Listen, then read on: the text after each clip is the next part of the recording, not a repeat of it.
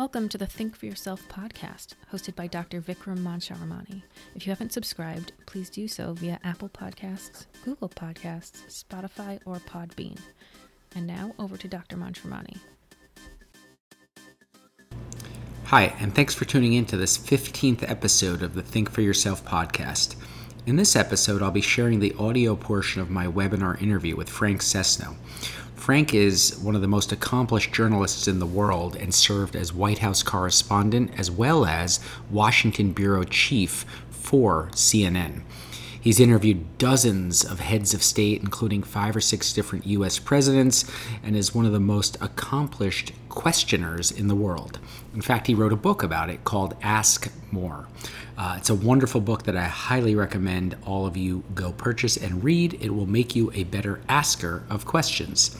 And so let's just turn to the interview with Frank.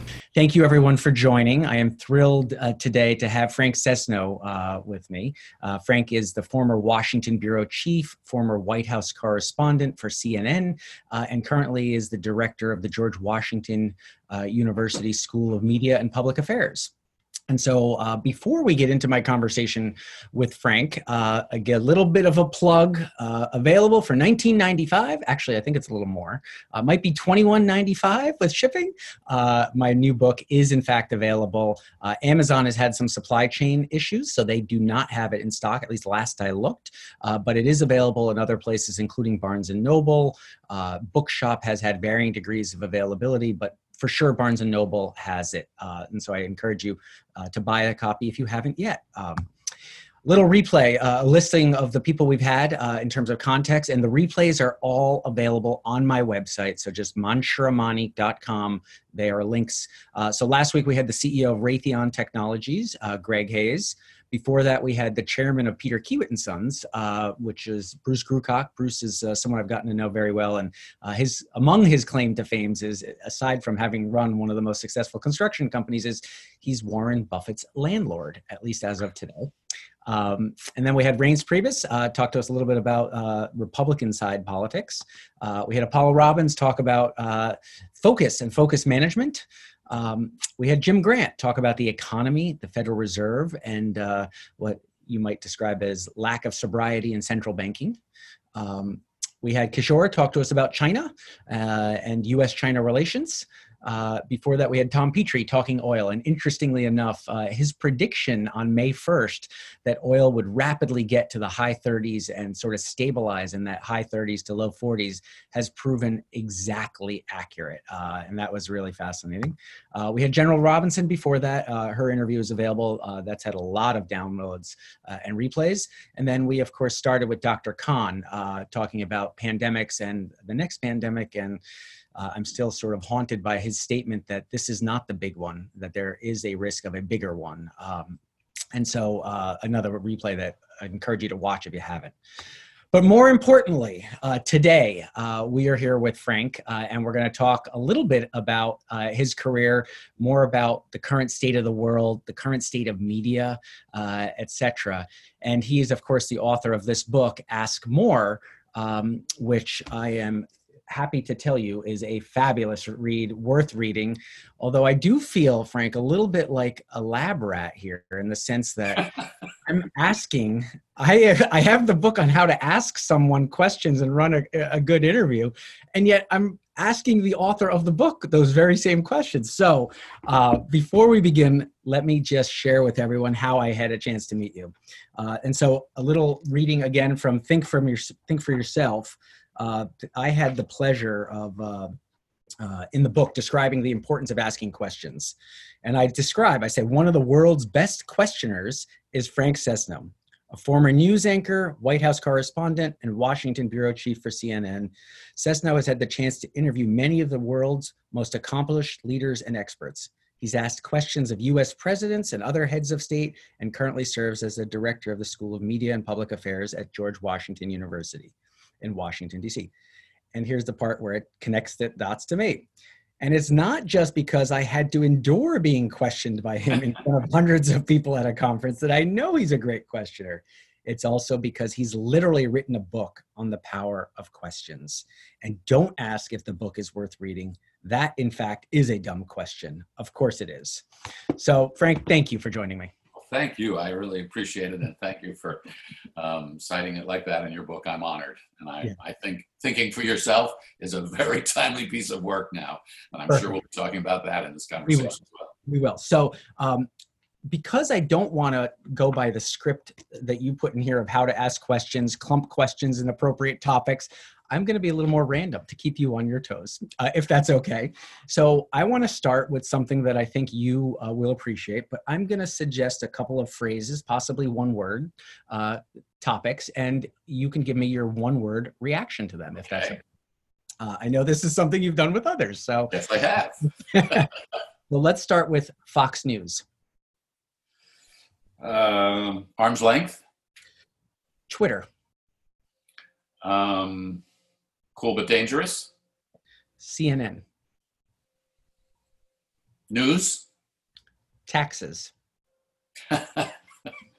Death. politician, um, mostly misunderstood. police, Um, very troubled. civics, Um,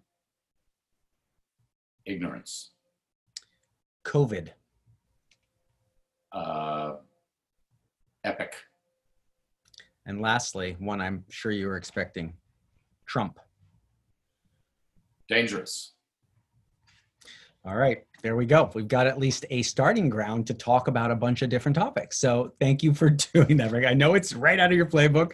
Uh, Yeah. In terms of, uh, I think it was with uh, Nancy Pelosi that you did it with that. Nancy Pelosi, and I did it with Nancy Pelosi because she um, can be long-winded, and I thought it might be an interesting way to establish a dynamic. You have now established a dynamic. I am in your capable hands.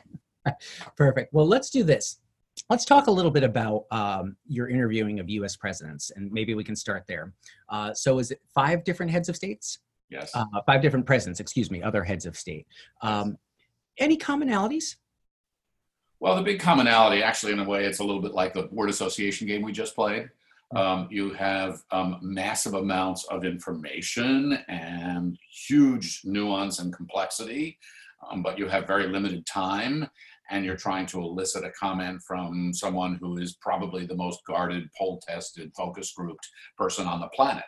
And so the biggest challenge is how do you get, you know, sitting president to a shred of authenticity Mhm. to um, an acknowledgement of process and thought uh, to an, an, an, an explanation of um, the trade-offs i mean think of a president's job whether you're raising taxes or lowering taxes whether you're telling people to wear masks or not whether you're telling them that there's a, a health emergency in the case of covid or we need to reopen the economy because otherwise people are going to get broke will be broke, every single thing is a trade off. Well, how does a president make a decision? How does a president weigh those trade offs?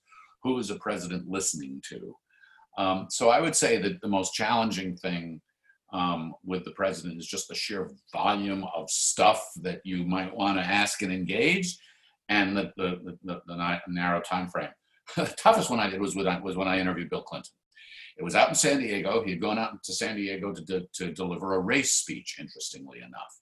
Mhm. And the White House, in their infinite glory, um, decided that they would let the president, they would offer the president as an interview to all the network anchors. They were all out there. And you got five minutes. Just five minutes. Five Yeah. minutes. So let's think about that now. You're going to talk to the President of the United States who just delivered a speech on America's original sin, probably the toughest single issue that we deal with as a culture, and you've got five minutes. Oh, and by the way, there's all the other stuff that's raging in the world. Yeah. Um, So it's really hard because the president knows what the president wants to say. It doesn't matter what you ask; they're going to be supposed to say something, and Sure. you're trying to bring it back and focus it so that you can get something out of that. Really tough. George Bush, I was uh, uh, when uh, George Herbert Walker Bush, I was offered an interview. I was traveling. I was the pool uh, correspondent, um, right in the middle, for those who remember, um, of the big standoff with Panama and Manuel Noriega, Oh. uh, when the United States was trying to get Noriega out of power. And the president's press secretary came to me and said, Frank, um, would you be interested in an interview with the president? Not being a good, you know, self-respecting correspondent, I said, no, not really. Who wants to interview the president? I said, of course. Yeah. And he said, all right, well, would you agree to only ask questions about Panama? And I said, you know, I can't do that. You know that I'm not going to agree to ground rules like that. Is that? And so he said, well, I get it. And the, the logistics were tough. We didn't do it. I was on the, I was on Air Force One that day and the, as part of the pool. And we had that interview. I had a, one-on-one interview with him subsequent to that. But, um, you know, there, there are always just enormous and really, really hard trade-offs time, focus, how much follow up. Sure. Where's it going to go? Sure. Um, so just because I got this last word association request uh, that came in here, I'm going to throw in one more uh, phrase to get your uh, one word reaction. Apologies for the disruption, but I know I can't go by the playbook. So we're going to keep you on your toes. All right. Uh, word association with uh, Chinese Communist Party. Uh, a threat. You know, it's look what's happening in Hong Kong right now. They are they are steamrolling over what remains of democracy. Uh, look at the intellectual property right theft issue that we have.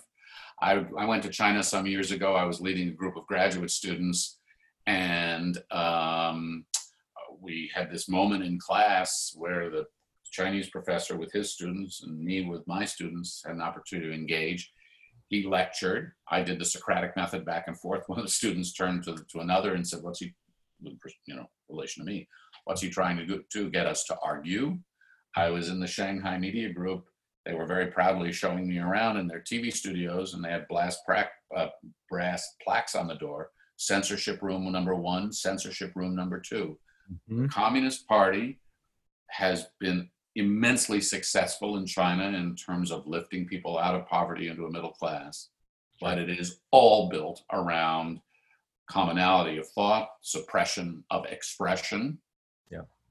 And that's and and it it's it, that threat which we need to manage, which we're not doing very well right now in my estimation, needs to be managed economically, diplomatically, militarily across the board. It's an immensely complicated issue because of the power and the rising power of China.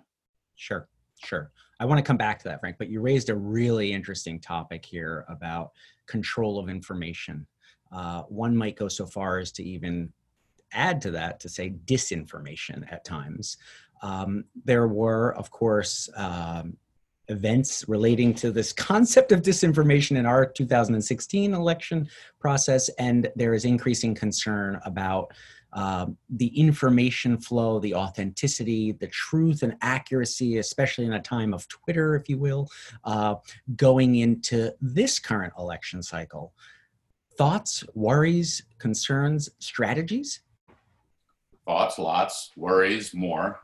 Um, concerns, wow, strategies, oof. uh, at uh, George Washington University last year, we were fortunate enough to uh, get a $5 million grant from the Knight Foundation, and we set up something called the Institute for Data Democracy and Politics. Yep. And we're doing a series of forums. In fact, I just did one yesterday where we're um, engaging people who are right in the middle of this, both people on the front lines of disinformation, people who have felt the wrath and the horrors of disinformation being targeted, um, and lawmakers. So in our first forum, I had an opportunity to talk to Nancy Pelosi, the Speaker of the House.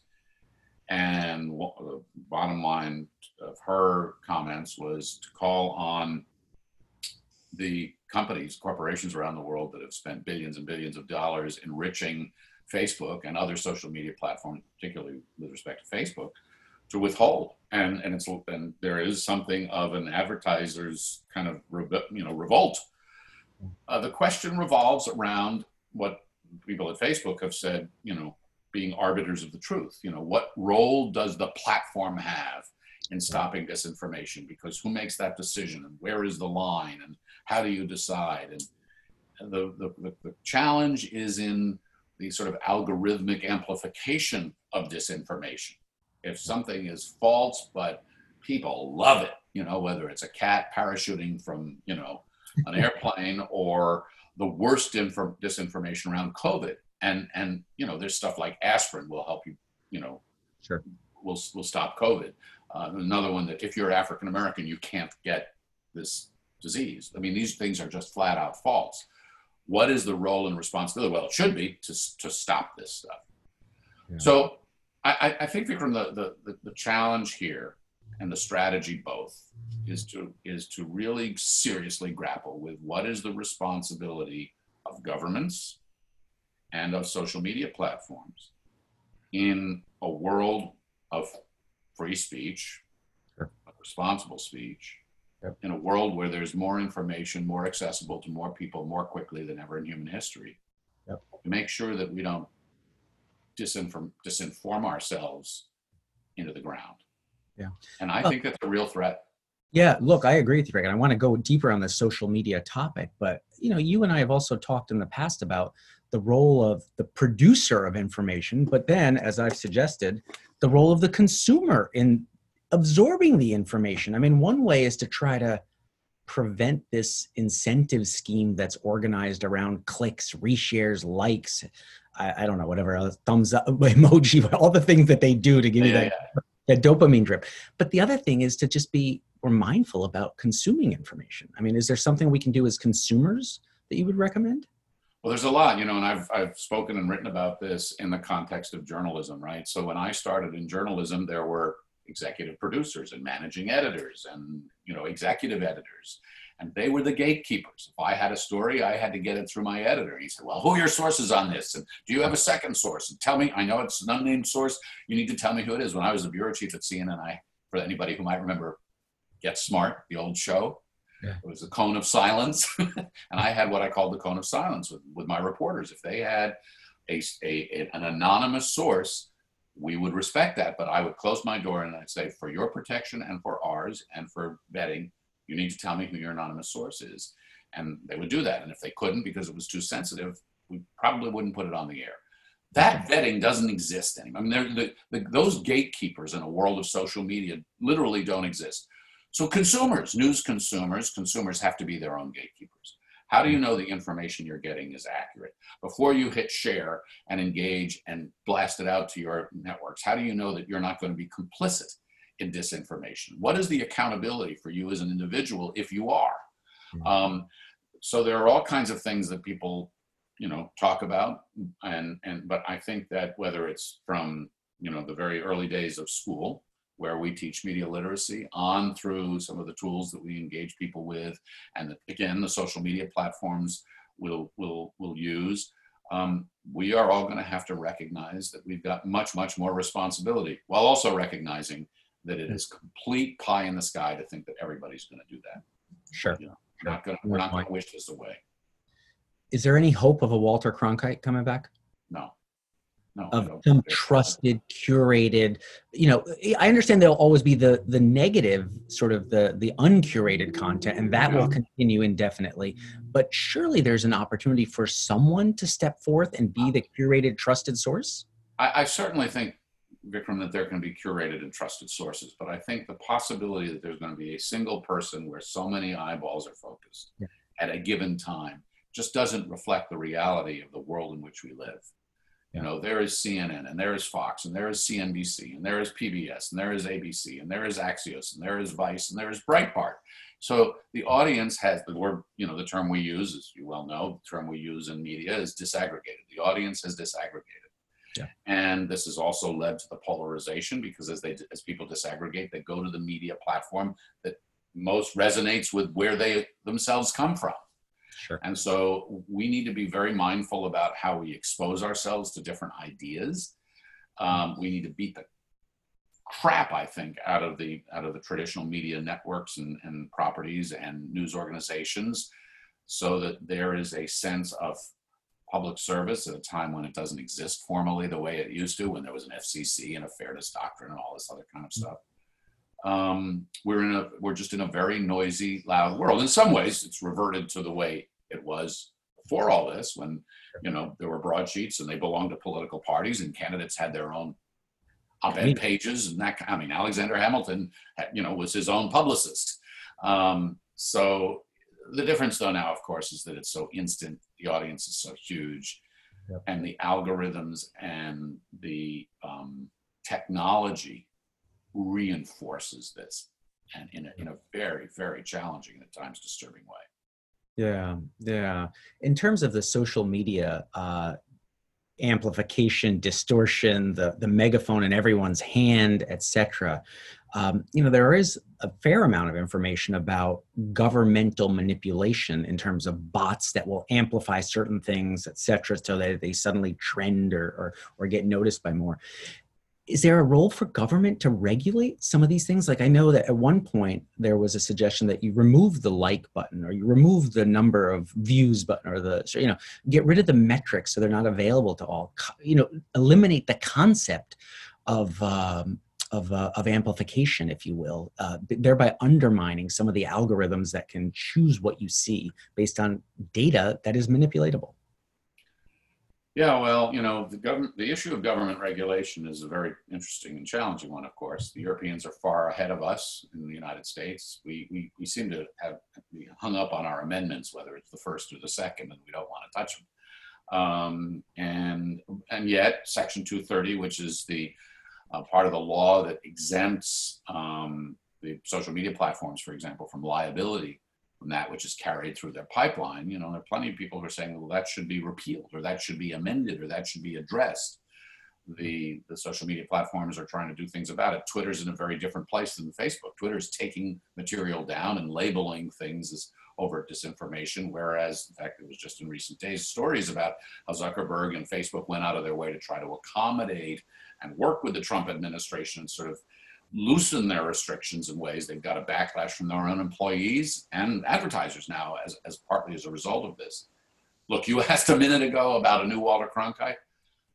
There won't be a new Walter Cronkite, but there could be and should be, and this is not a partisan comment that I'm going to make. This does not relate to political party. But there needs to be a culture of leadership in this country from the president on down that does not capitalize on division, turn any criticism into an accusation that it's media and fake news, and that helps people understand what all of our obligation is to one another as fellow citizens to be well and responsibly informed. That doesn't mean to accept all kinds of coverage if it's unfair or sensational or tawdry or superficial. I mean, go after it that way.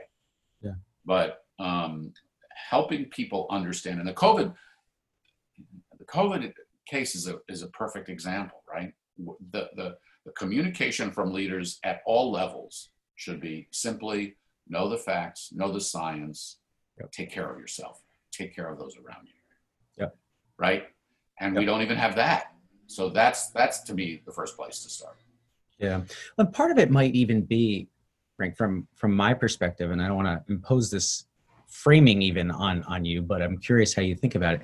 With the explosion of information and access to information there's been increasing siloization so right. more specialization uh, of individuals. And so we turn to these experts and defer our thinking in some of these cases.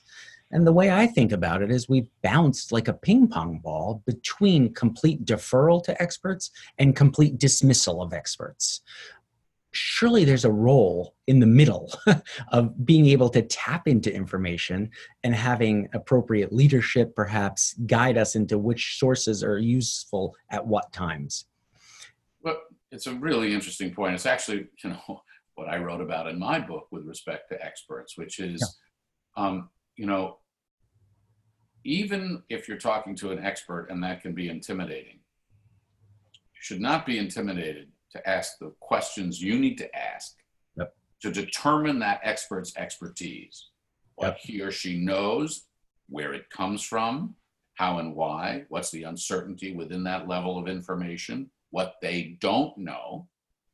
And, and so you can kind of cross examine the experts to determine which piece of expertise from this expert do I feel most comfortable with. You know, it's in the old journalistic parlance, it's, you know, what are your know your sources and then be able to attribute both to them and the information that they cite so you can go back and figure out whether it's real or bogus or not. Are they ignoring something whatever? Um, you know others have written about the death of expertise. I don't believe in that at all. I don't think we have a death of expertise. I think we have a surplus of expertise. And it's like as you talk about and write about it it's up to us to figure out how we navigate through that. Yeah Yeah. And it's and it's really challenging. But you know, we do it all the time, right? You're going to buy a car, you read magazine articles, you talk to your neighbors, you talk to the dealer, you take a test drive. Think about how you navigate the expertise to buy a car.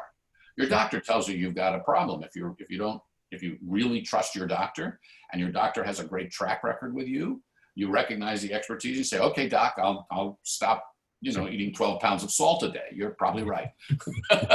but, you know, I mean, we do it at some level, but eh, we have to do more of it because of just exactly what you're talking about. Yeah. Let's turn uh, back to some of the more inter- interesting interviews you uh, you've done over the course of your career, uh, Frank. But one of them that I would love to hear you describe, and I think others on this uh, webinar would also appreciate, is talk to us about Yasser Arafat uh, and your interview with him there. I thought that was a great section of the book, so that's why I wanted to bring it up. And I think it's, I appreciate that because I think I may refer to it as one of the worst interviews I ever did. So thank you. Uh, no, it was amazing. Um, look, going into any interview, you have to be prepared. You have to know what you want, what, what, what your outcome is going to be, and how you're going to get that, the questions that you're going to ask to put that together. And that's true for anything.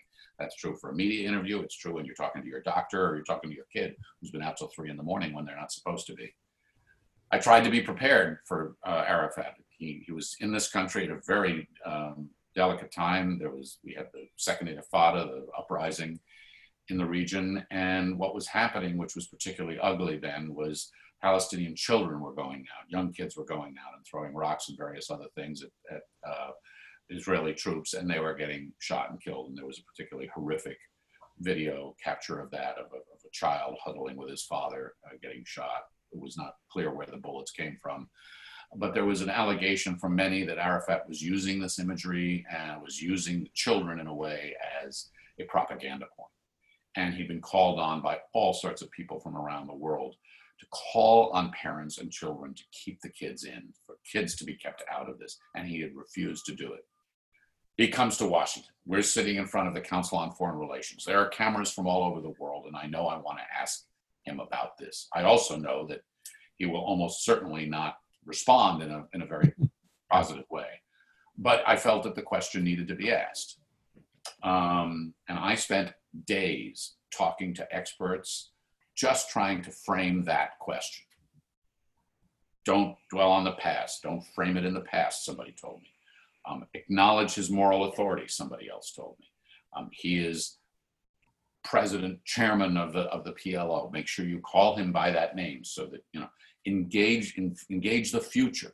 These children are your future. You know all these things. So I did this, and he exploded, and he stood up next to me, and he glared down at me, and he waved a finger, and he said, "Are without answering the question, said, are you calling us animals?"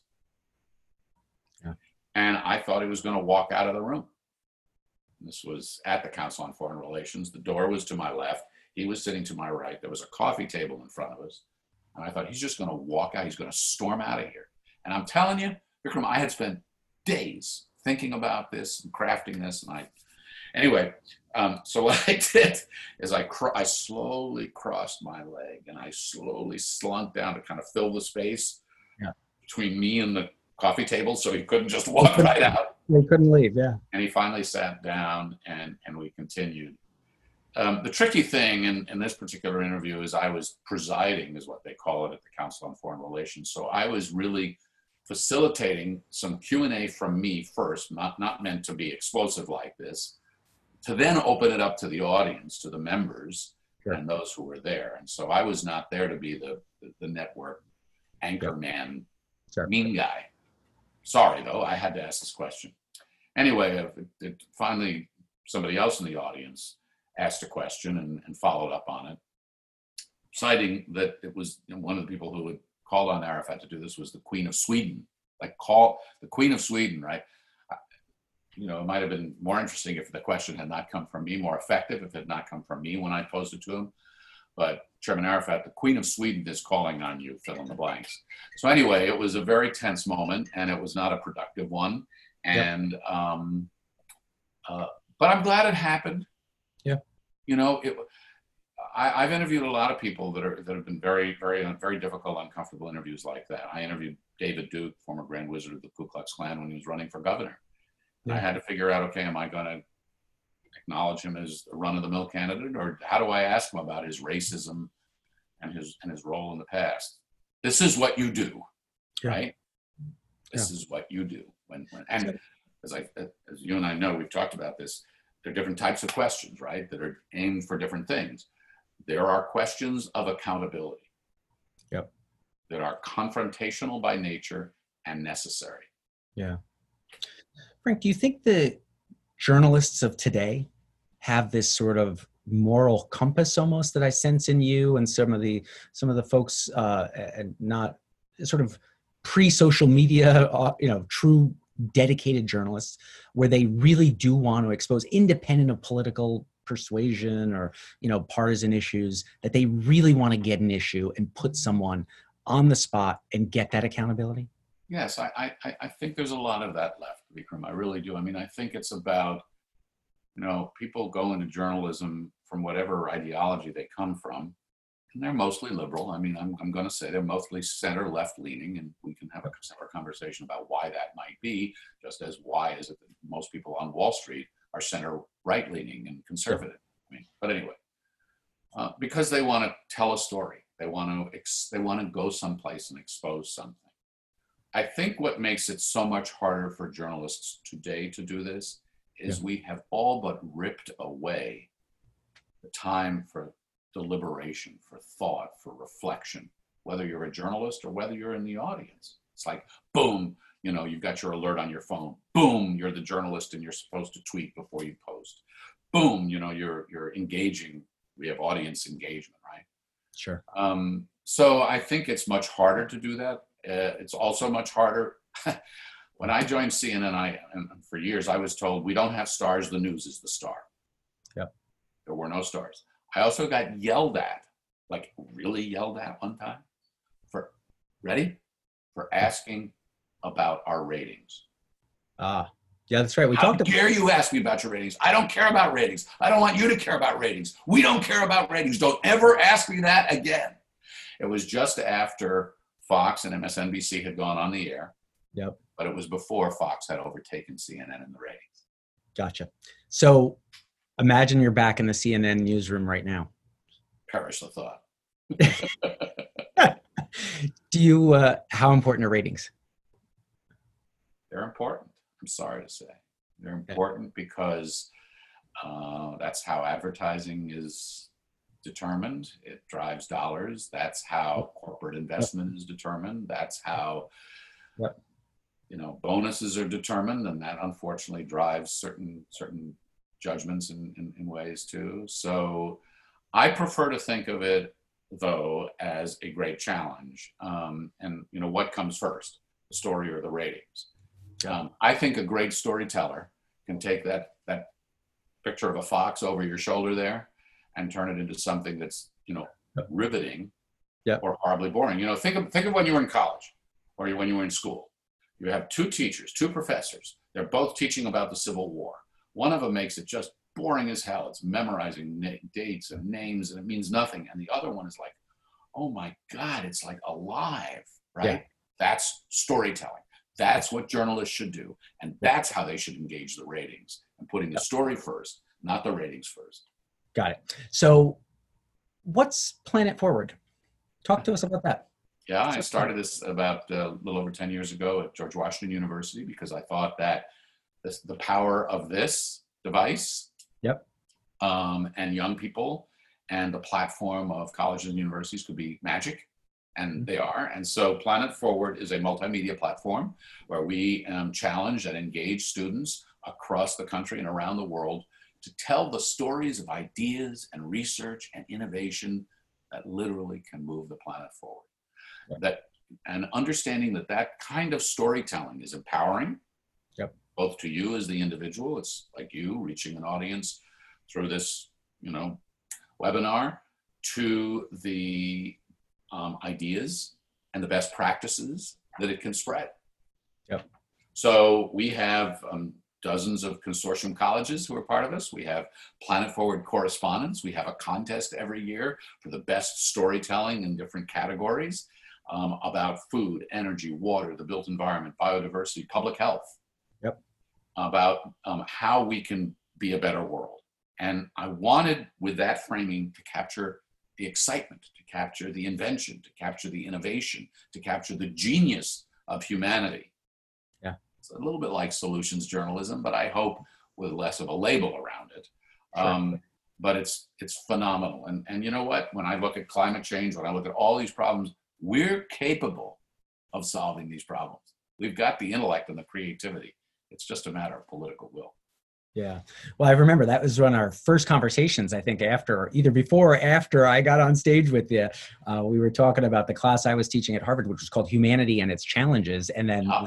forward. And I still think there's a nice overlap in terms of topical focus there. So. We should do something together like that.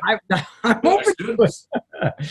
um, so before we transition to some of the more current affairs that I want to uh, get on your list here, I want to remind everyone, feel free to submit questions. I've seen a couple questions come in. A couple of you are texting them to my phone. That's fine too. Feel free. I'll look at my phone. Um, but Frank, what's your favorite movie? Well, I have lots of favorite movies, but I'm now doing something with my 94 year old father, who unfortunately is locked down because of COVID and other family members, and we're having movie night. And um, we all watch a movie separately, and then we come together to discuss it, and we take turns deciding whose you know whose movie it is. So my father's movie, and the most recent movie I watched, was Mr. Smith Goes to Washington, Ah. Jimmy Stewart, 1939, and it's te- it's wonderfully dated, but it's also incredibly relevant. Yeah. Um, idealistic politician set against the backdrop of corruption and greed and gridlock. Uh, questions about the use of the media and whether it can be used and abused. Um, the notions of idealism. It's it's just this brilliant movie, and I watched it, and it's both sobering because you realize think about what we were where we were in 1939, right? Yeah. Great Depression, Hitler on the move, you know, huge inequality in America, and yet this kind of Frank Capra like um, idealism personified by this very young Jimmy Stewart. Love it, recommend it, go back and watch it. Excellent. Good. All right. So I'm going to turn to one question that just came in here. Um, so, uh, question is Frank, a recent article on Vice asked a simple question Is the U.S. a failed state? Parentheses are headed quickly in that direction. Thoughts? Uh, we're not a failed state, but we are a challenged state right now. Uh, our um, public support for our institutions, confidence and trust in institutions is very low. That's very worrying. Our leadership is a divisive leadership uh, right now. And I say that, people may dispute this, but I say that not as a partisan uh, observation, but as an observation from one who has covered Republicans, Democrats, conservatives, liberals all his life. Uh, I've never experienced and seen um, a politician at this, certainly not at the presidential level, who is as polarizing and divisive uh, as as uh, Donald Trump is. Sure. Now, are we a failed state? No, not at all uh, yet. we could be, um, but if we move through this, this will be um, an expression of democracy correcting itself. Uh, if if if I believe though, if if Donald Trump is reelected, um, where that could take this country is a very very divisive and dangerous place. And then whether we become a failed state becomes a, a, a very very big question of how institutions respond, Yeah. how individuals respond, how states, the sort of decentralized power structure that the country is built on, sort of federalist system. Um, but right now, um, I guess I'd answer it this way if you forced me to put it onto a bumper sticker. Um, we're not a failed state, but we may be a paralyzed state right now. We're sort of locked in, in time because of our politics, because of COVID, because of a number of other things. And we are not leading globally. We're not leading here at home in the ways that we have been accustomed to seeing over our lifetimes. Yep. Yep. Nope. Um, thoughtful answer for sure, Frank. Uh, favorite favorite book. Let me switch that because I've got a lot of questions, but I'm trying to sneak in the fun ones too. Yeah, the fun ones. Yeah, right. So it's not. My wife says, "Could you please stop talking to me about all this stuff when I come down in the morning for my morning coffee? Give me 15 minutes anyway." Um, well, again, I'm sort of responding to the moment, um, and I would say that uh, Jon Meacham's *The Soul of America*, which I read recently, which I highly recommend. I think Jon is amazing, Yeah. And The Soul of America is actually a very encouraging book because it, it, it, takes us through our the moments of crisis that we have lived through in this country and shows how we've gone into them, where they've taken them, take, they've taken us, and, and how we've you know responded to them. This is not the first moment of crisis. So I'm I'm looking for inspiration these days. Yeah, no, fair enough. and it ain't easy to find, but I think uh, I think Meacham's book Soul of a Nation is one that I would recommend for both just you know great great um, history and great storytelling and um, some important inspiration. All right, so here's the next question. Uh, how much does bias affect news reporting? In your opinion, is bias in the news intentional to guide the public to certain conclusions or subconscious biases of journalists and their research support? Dot, dot, dot. One can even say, you know, how much is the tail wagging the dog, so to say, with the ratings and letting the inmates effectively run the asylum by letting the, the, the observers decide what they want to hear? So it's a very complicated question, and it's actually a fascinating one. I've taught classes on media bias. I have not taught people how to be biased. good, good. be really clear about that. Look, there are. First of all, let me start this by saying um, I would like to submit that the most plural word in the English language now is media. Hmm. Okay, New York Times is not the Wall Street Journal, is not CNN, is not Fox, is not Breitbart, is not um, Alex Jones, okay, Infowars. They're all media, and what what often happens is people, without meaning to, say, well, what about bias in the media? What about um, you know the, the, the business model of the media? What about people who go into the media? The media is all these things, and so they're very different. So there are very different biases that people bring. Um, do we? Is there a huge bias in the media that democracy is good? Well, yeah, that's a bias, isn't it? that capitalism is fundamentally a healthy thing, that's a bias. Um, that a particular policy or president, tax increase, abortion, same sex marriage, whatever, is good, bad, otherwise, those are different levels of bias. So I, I the answer is everybody brings bias. I mean, find me a, find me a reporter from a particular nationality who covers their country at war and is biased in favor of their country at war. Right? That's a bias, right? So that's different from the, the suggestions that we get from people that there's this kind of fine-tuned bias intended to persuade or convince. Um, and that does exist now in ways that are much more prevalent than, than when I went into the business. Sure. Um, so I think the answer is yes, all of these levels of bias exist at very professional, very good news organizations, they are aware of that bias and they address it both internally, operationally, and externally so that they can engage that.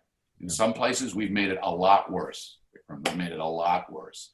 So you you know when you're looking at television or you're listening to the radio and a commentator is mixed with a reporter or a reporter is asked for an opinion, you blur those lines in ways that are really damaging.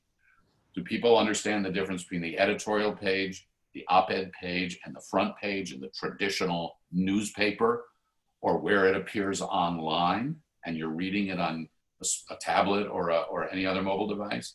I don't think so, and there needs to be much more explanation for that so that people can, can, can wade through it. Bias is a problem, it's a challenge. It's also part of being human, and it isn't going to go away. Sure. So I think this next question is fascinating, and I'm very curious to hear what your answer is. So, does Frank have any simple and effective filters or tools you would suggest for us to help determine if a story is real versus fake? Like, Great question. Where so do you go? Yeah. So Stanford researchers say if you really want to be good at this, they they they, have, they they say they call it reading laterally. So you open up a story and you open up other tabs as you go. So if someone is quoted, click on that person or do a search. Are they really who they are?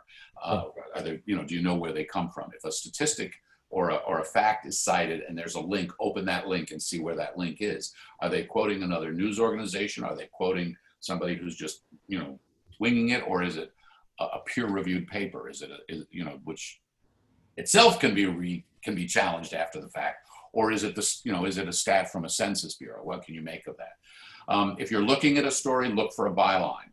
Um, is, is it a recognized journalist, if it's coming from a, um, a news organization, do you know the news organization? Because now with Apple News and all these other kinds of things, you've just got things that could be popping up in your feed.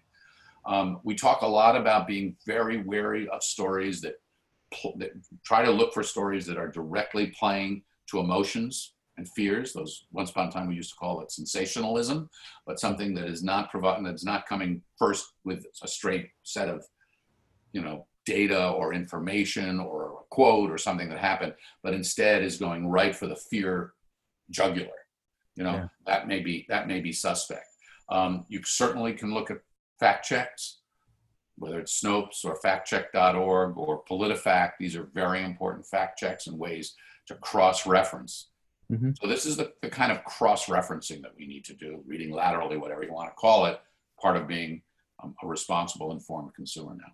Sure. So I think what you're saying, Frank, something that I've been pretty passionate about is the importance of breadth instead of depth.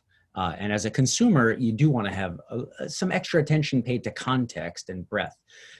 All of the pressures generally in society and education, for sure in academia, elsewhere, are really about narrowing, focusing, specializing, even in journalism you know journalists get a beat they have to be focused on this domain now i think journalism lends itself towards more breadth, perhaps because context matters, sources come from different areas, you triangulate different perspectives.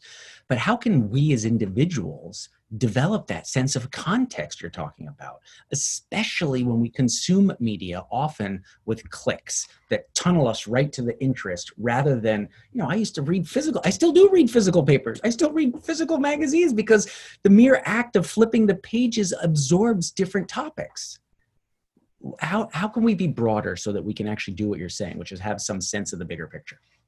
Well, I guess I might be a little self-promotional here. um, just use the, use the book title, and that is "Ask More." I mean, I think we need to be not just consumers of information, but challengers of information. We need to be, we, we need to bring always our curiosity and healthy skepticism anything, and and have a series of questions that we are constantly asking as we as we consume information. Where does this come from? Is there an agenda behind it? What other information is out there that I need to know?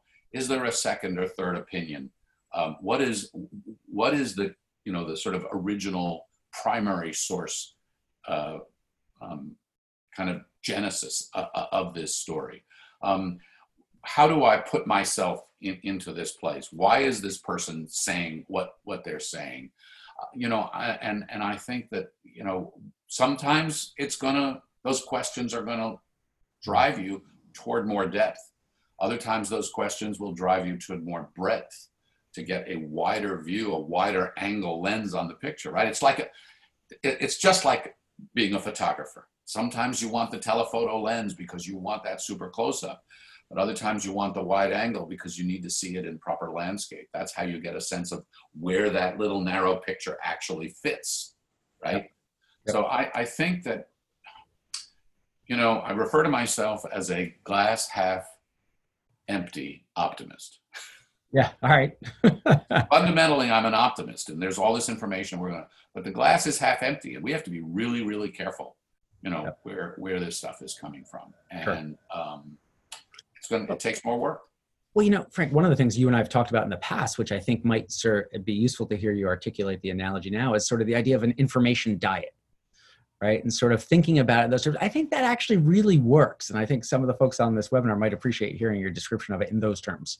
Well, going along with the glass half empty, which you have to drink from often enough, is no. I think of it very much like this. I think I I see our information diet much the same way as I see our nutritional diet, the food we eat. Okay. You and I and everybody knows what's good for us. Broccoli is better than potato chips, right? Mm-hmm. Um, you know, broiled salmon is better than fried chicken. Oh, but that fried chicken is so good. And those potato chips are so good. And the potato chips, by the way, are on every shelf and they're very cheap. Yeah. And they're they're you know they're layered with salt, which we know is addictive, and it brings us back for more and our information is the same way you know our the information that's out there that, that preys on our emotions that engages our imagination it can be built on fear it can be built on fury it can be built on on ridicule. But that's what that's what grabs you. It's why there's a it's why the traffic always slows down where there's an accident even when it's on the other side of the highway and has nothing to do with the lanes you're driving. That's where we go and we do that with our diets as well. We have huge problems in this country with obesity and diabetes and, and ill health driven by diet but we've got all these labels so the the glass half empty part here is we can say all we want about how we're going to need to consume information, label it, know what's nutritious for us, and consume it in different ways. But this stuff is, it's the junk food of our brain. And sometimes it's just fun and funny, and we should be guiltless. Okay, every once in a while, I love fried chicken. Yeah. Um, but we're going to have to be real about understanding that this is bad for our health sure. overall and over time. So one of the things that um, Frank I've been involved with at Harvard is helping think about some of the new general education curriculum. Um, and one of the ways uh, folks have been talking about, it, at least in some of the academic administration circles, is posing it as a really thought provoking question and designing a course around it. So, one course that is being contemplated, in fact, I haven't been up to speed. Maybe it's been approved here recently in the past couple of weeks with COVID. I'm not in the flow as much uh, on campus walking the halls, so to say. But one of the questions being posed as a class is Did the Civil War ever end? And you know given that we talked about race relations a little bit given what's happening in the world today given your experience with the folks like david duke et cetera do you have thoughts specifically as to how our country can move forward on a topic as problematic as sort of race? Well first of all can i just say i, I love that. I, that's so brilliant you know? I mean asking okay guy who wrote the book on, on, on questions. You pose something in that way, it's provocative, it makes you stop and think, it forces you to reframe something instantly in your brain. Maybe you take a position and you're prepared to argue it, but you know it's going to be challenged by what you're going to learn. Maybe it makes you rethink things. Um, I, I, I just I think it's I think it's positively brilliant. I mean, how do we define war? Yeah. How do we define end? Um, you know, um, um, Socrates would be proud. Um, so I, I, I, think that that you know my um, co- the, the, coverage that I've engaged in, and I was a history major, and and and when I was in college, and so I've I've tracked this stuff very closely. You know, the answer is no. The Civil War didn't end. The the, the shooting stopped. Um, you know, Lincoln famously said, you know, malice toward none, charity toward all, and and you know gave the, the generals their flags back. And here we are, you know, still wondering whether our bases should be named after the generals that seceded from the Union and fought and, and fought troops. The and and you can even ask, did the shooting end? Ask that of a of a black family who had a family member lynched. Ask that of a black family whose children could never um, could not could not freely or safely go to school. Ask that of a family that, that has not had property to pass down through generations. Um, I think that, you know, probably what I worry about the most, and this comes to your notion too of breadth and depth.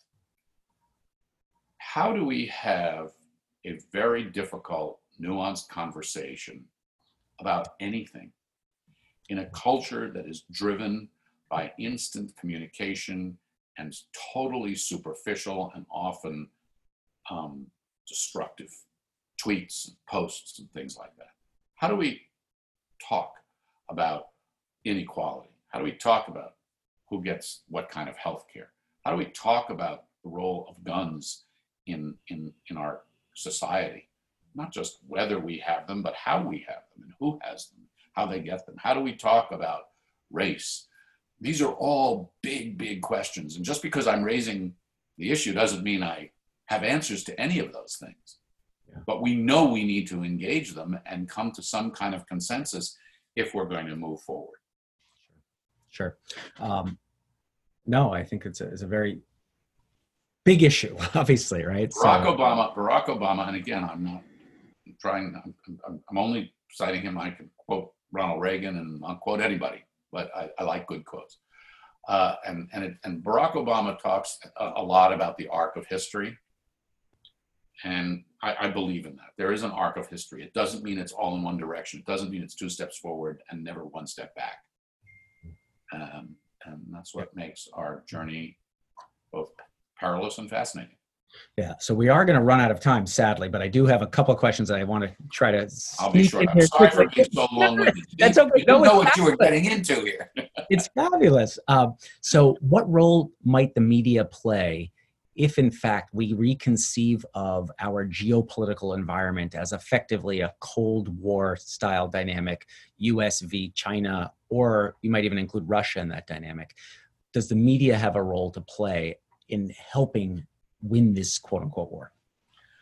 Uh, I think the role that the media should play, and by media, I'm referring to here professional journalism. Sure. People need to be informed. They need to know who is doing what, what the stakes are, what's at what's at risk, what's actually happening in Ukraine, what's actually happening in Iraq, what's actually happening in Taiwan. Pick a place. You barely know if you're trying to consume American media. There needs to be more coverage of the world. There needs to be more thorough explanation of, of, of trends and, and things that are underway. And there needs to be a commitment to engage a spread of voices so people have a better understanding of, of, of as I say, what's at stake and what the options are. Yeah. Um, last question. I'm going to go to the audience, then we'll come back and wrap up. But uh, if there was no COVID, would the country be confronting the same paralyzing state that it's in now? Without sports. Yes there's sports school unemployment economics etc um, you know people have no escape outlet other than to protest. Is that contributing sort of to these issues? Sort of sort of take covid out of the equation. Would we be as paralyzed as we are now? No we'd be paralyzed in different ways. If you, you know it's hard to imagine. It's just three or four months ago when we had three and a half percent unemployment and we were just dysfunctional but we're, now we're dysfunctional and not working. Normal course dysfunction, yeah. no, I mean, COVID has been devastating. You know, there are, there are, you know, 130,000 as we speak, people who have lost their lives. There are millions of people who have been infected. People's lives have been disrupted at every level, and it's driven home. You know, millions of people have lost their jobs, and with that, their health care. It's driven home the sense of inequality that we've got in this country because it's real. You know, if you lose a job, you lose your health care. That's brutal if you if you have a job and you're you live paycheck to paycheck and that paycheck goes away, what happens? It worries you know. Um, no, this I think this could could be an epic shift. This could lead to tectonic plates changing under our feet. In the same way, depends how it plays out. We don't know yet. This is what you know. We have to watch this, but the depression fundamentally redefined American politics and American life. It was years and years, and it was you know compounded by a war. We're I'm desperately, we're all desperately hoping we don't go anywhere near repeating history in that sense. But one still gets the sense that there may be something so big here that engages so many people at so many different levels that there is big change that will come from this. We'll see. Yeah. Um, I want to give you an opportunity to end on the uh, the the optimism side of the half empty glass. Greg, so what positive message can you leave us with about the media, about the world, about America, about any of these dynamics, so uh, so we can at least have that happy uh, optimism side of this empty glass? I actually, I'm, I actually honestly believe there's a lot to be optimistic about. I think this crisis is driving conversations like this. This crisis is making people examine what they believe and where they come from. The horrible killing of George Floyd and the flood of people out onto the streets. Um, more diverse crowds than we have ever seen. Young people joining with older people. Um, young people make me optimistic. I work with them at the university, as do you. The ideas they've got, the connectivity they've got, the technology they've got at their hands is astonishing. What we have invented and what we're capable of uh, uh, as a species is astonishing. That's why I started Planet Forward, and it's filled with stories of ingenuity and invention and innovation. Um, human history is filled with pain and suffering. That is part of the human journey. And I think one of the weird things about our time is we somehow believe that we can just fix things. We can win the war on drugs, on power, and it's all done. Well, that's not what the human journey is about. The human journey is a constant struggle. We're in a moment of intense struggle right now.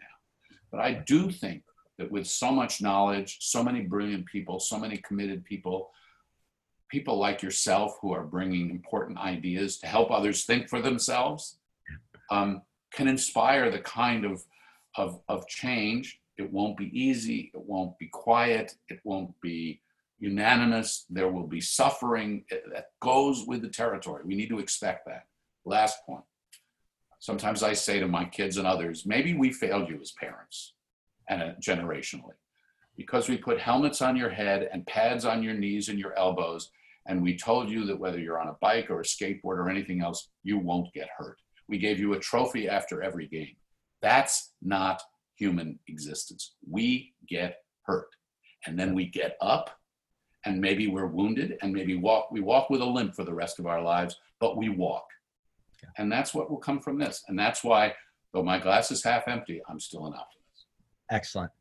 Frank, thank you so much. Thank you for uh, for your friendship. Thank you for the great book, which has proven useful for me. Uh, thanks for taking the time today. I think all of us really appreciated and learned from this conversation. So I really do want to thank you for that. Uh, I thank you. I thank you for what you're doing and the inspiration that you're giving. And everybody should should think for yourself, for themselves, and buy your book and give them away to many friends as well. Thank you, Frank. And so for everyone else uh, on the webinar that's still here, I see actually 95% of you are still on, which is great. Um, there will be a replay of this. I'll post it. And then I have been stripping the audio portion and posting it as a podcast as well. So uh, you can listen, re listen, replay all of this wisdom from Frank many times if you'd like. so, anyway, thank you again, everyone. And we'll be back in touch with the next series after a little break here uh, for some time. So, thank you. Thanks everyone for listening to this episode of the Think for Yourself podcast. I will be revisiting the podcast and webinar series come September, uh, so please stay tuned. And in the interim, if you haven't yet purchased a copy of my book, Think for Yourself Restoring Common Sense in an Age of Experts in Artificial Intelligence, I highly encourage you to do so. It's available at Amazon.com, BarnesandNoble.com, as well as in Barnes Noble stores. And if you're so inclined to support local or independent bookstores, I highly encourage you to visit bookshop.org as they provide not only a discount on the price of the book, but they also provide some support for local independent bookstores. So, um, and again, thank you so much for taking the time to listen to this series this spring and into the early summer, and we'll be back with you in the fall.